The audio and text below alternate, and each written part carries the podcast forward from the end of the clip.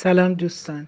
خاطره که می‌خوام براتون تعریف کنم در واقع خاطره ای از در مورد پختن صبور در زمان جنگ.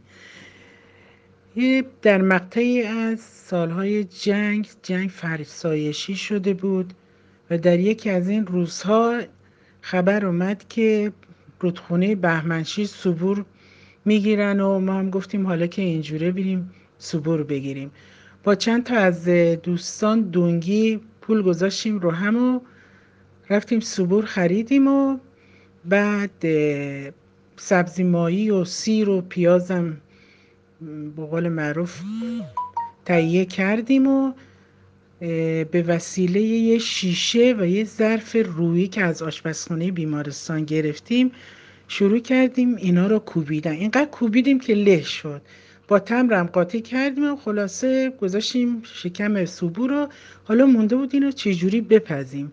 گشتیم و یه دله وکیلی روغن پیدا کردیم که خالی بود.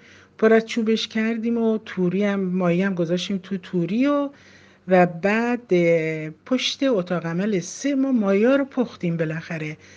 بعد از پختن رو خوردیم و گفتیم حالا بریم دوش بگیریم لباس عوض کنیم که موقع اعلام کردن که تعدادی مجروع بردن بخش نو ما رفتیم بخش نو بردیم خوشبختانه جراحت مجروحین زیاد نبود. خیلی سطحی بود و شروع کردیم پانسمان کردن و این چیزا.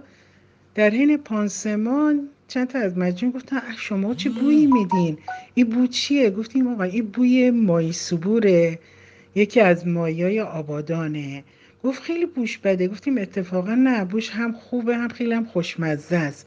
دیگه از خصوصیات صبور گفتیم و طرز پختن صبور رو از این برنامه ها که به این صورته که یادم یکی از مجروعین گفت که انشالله حالم خوب بشه و میرم و بر میگردم و به قول میگم یکی از آبادانی ها برای من صبور بپذه که شما اینقدر تعریف می‌کنید ازش.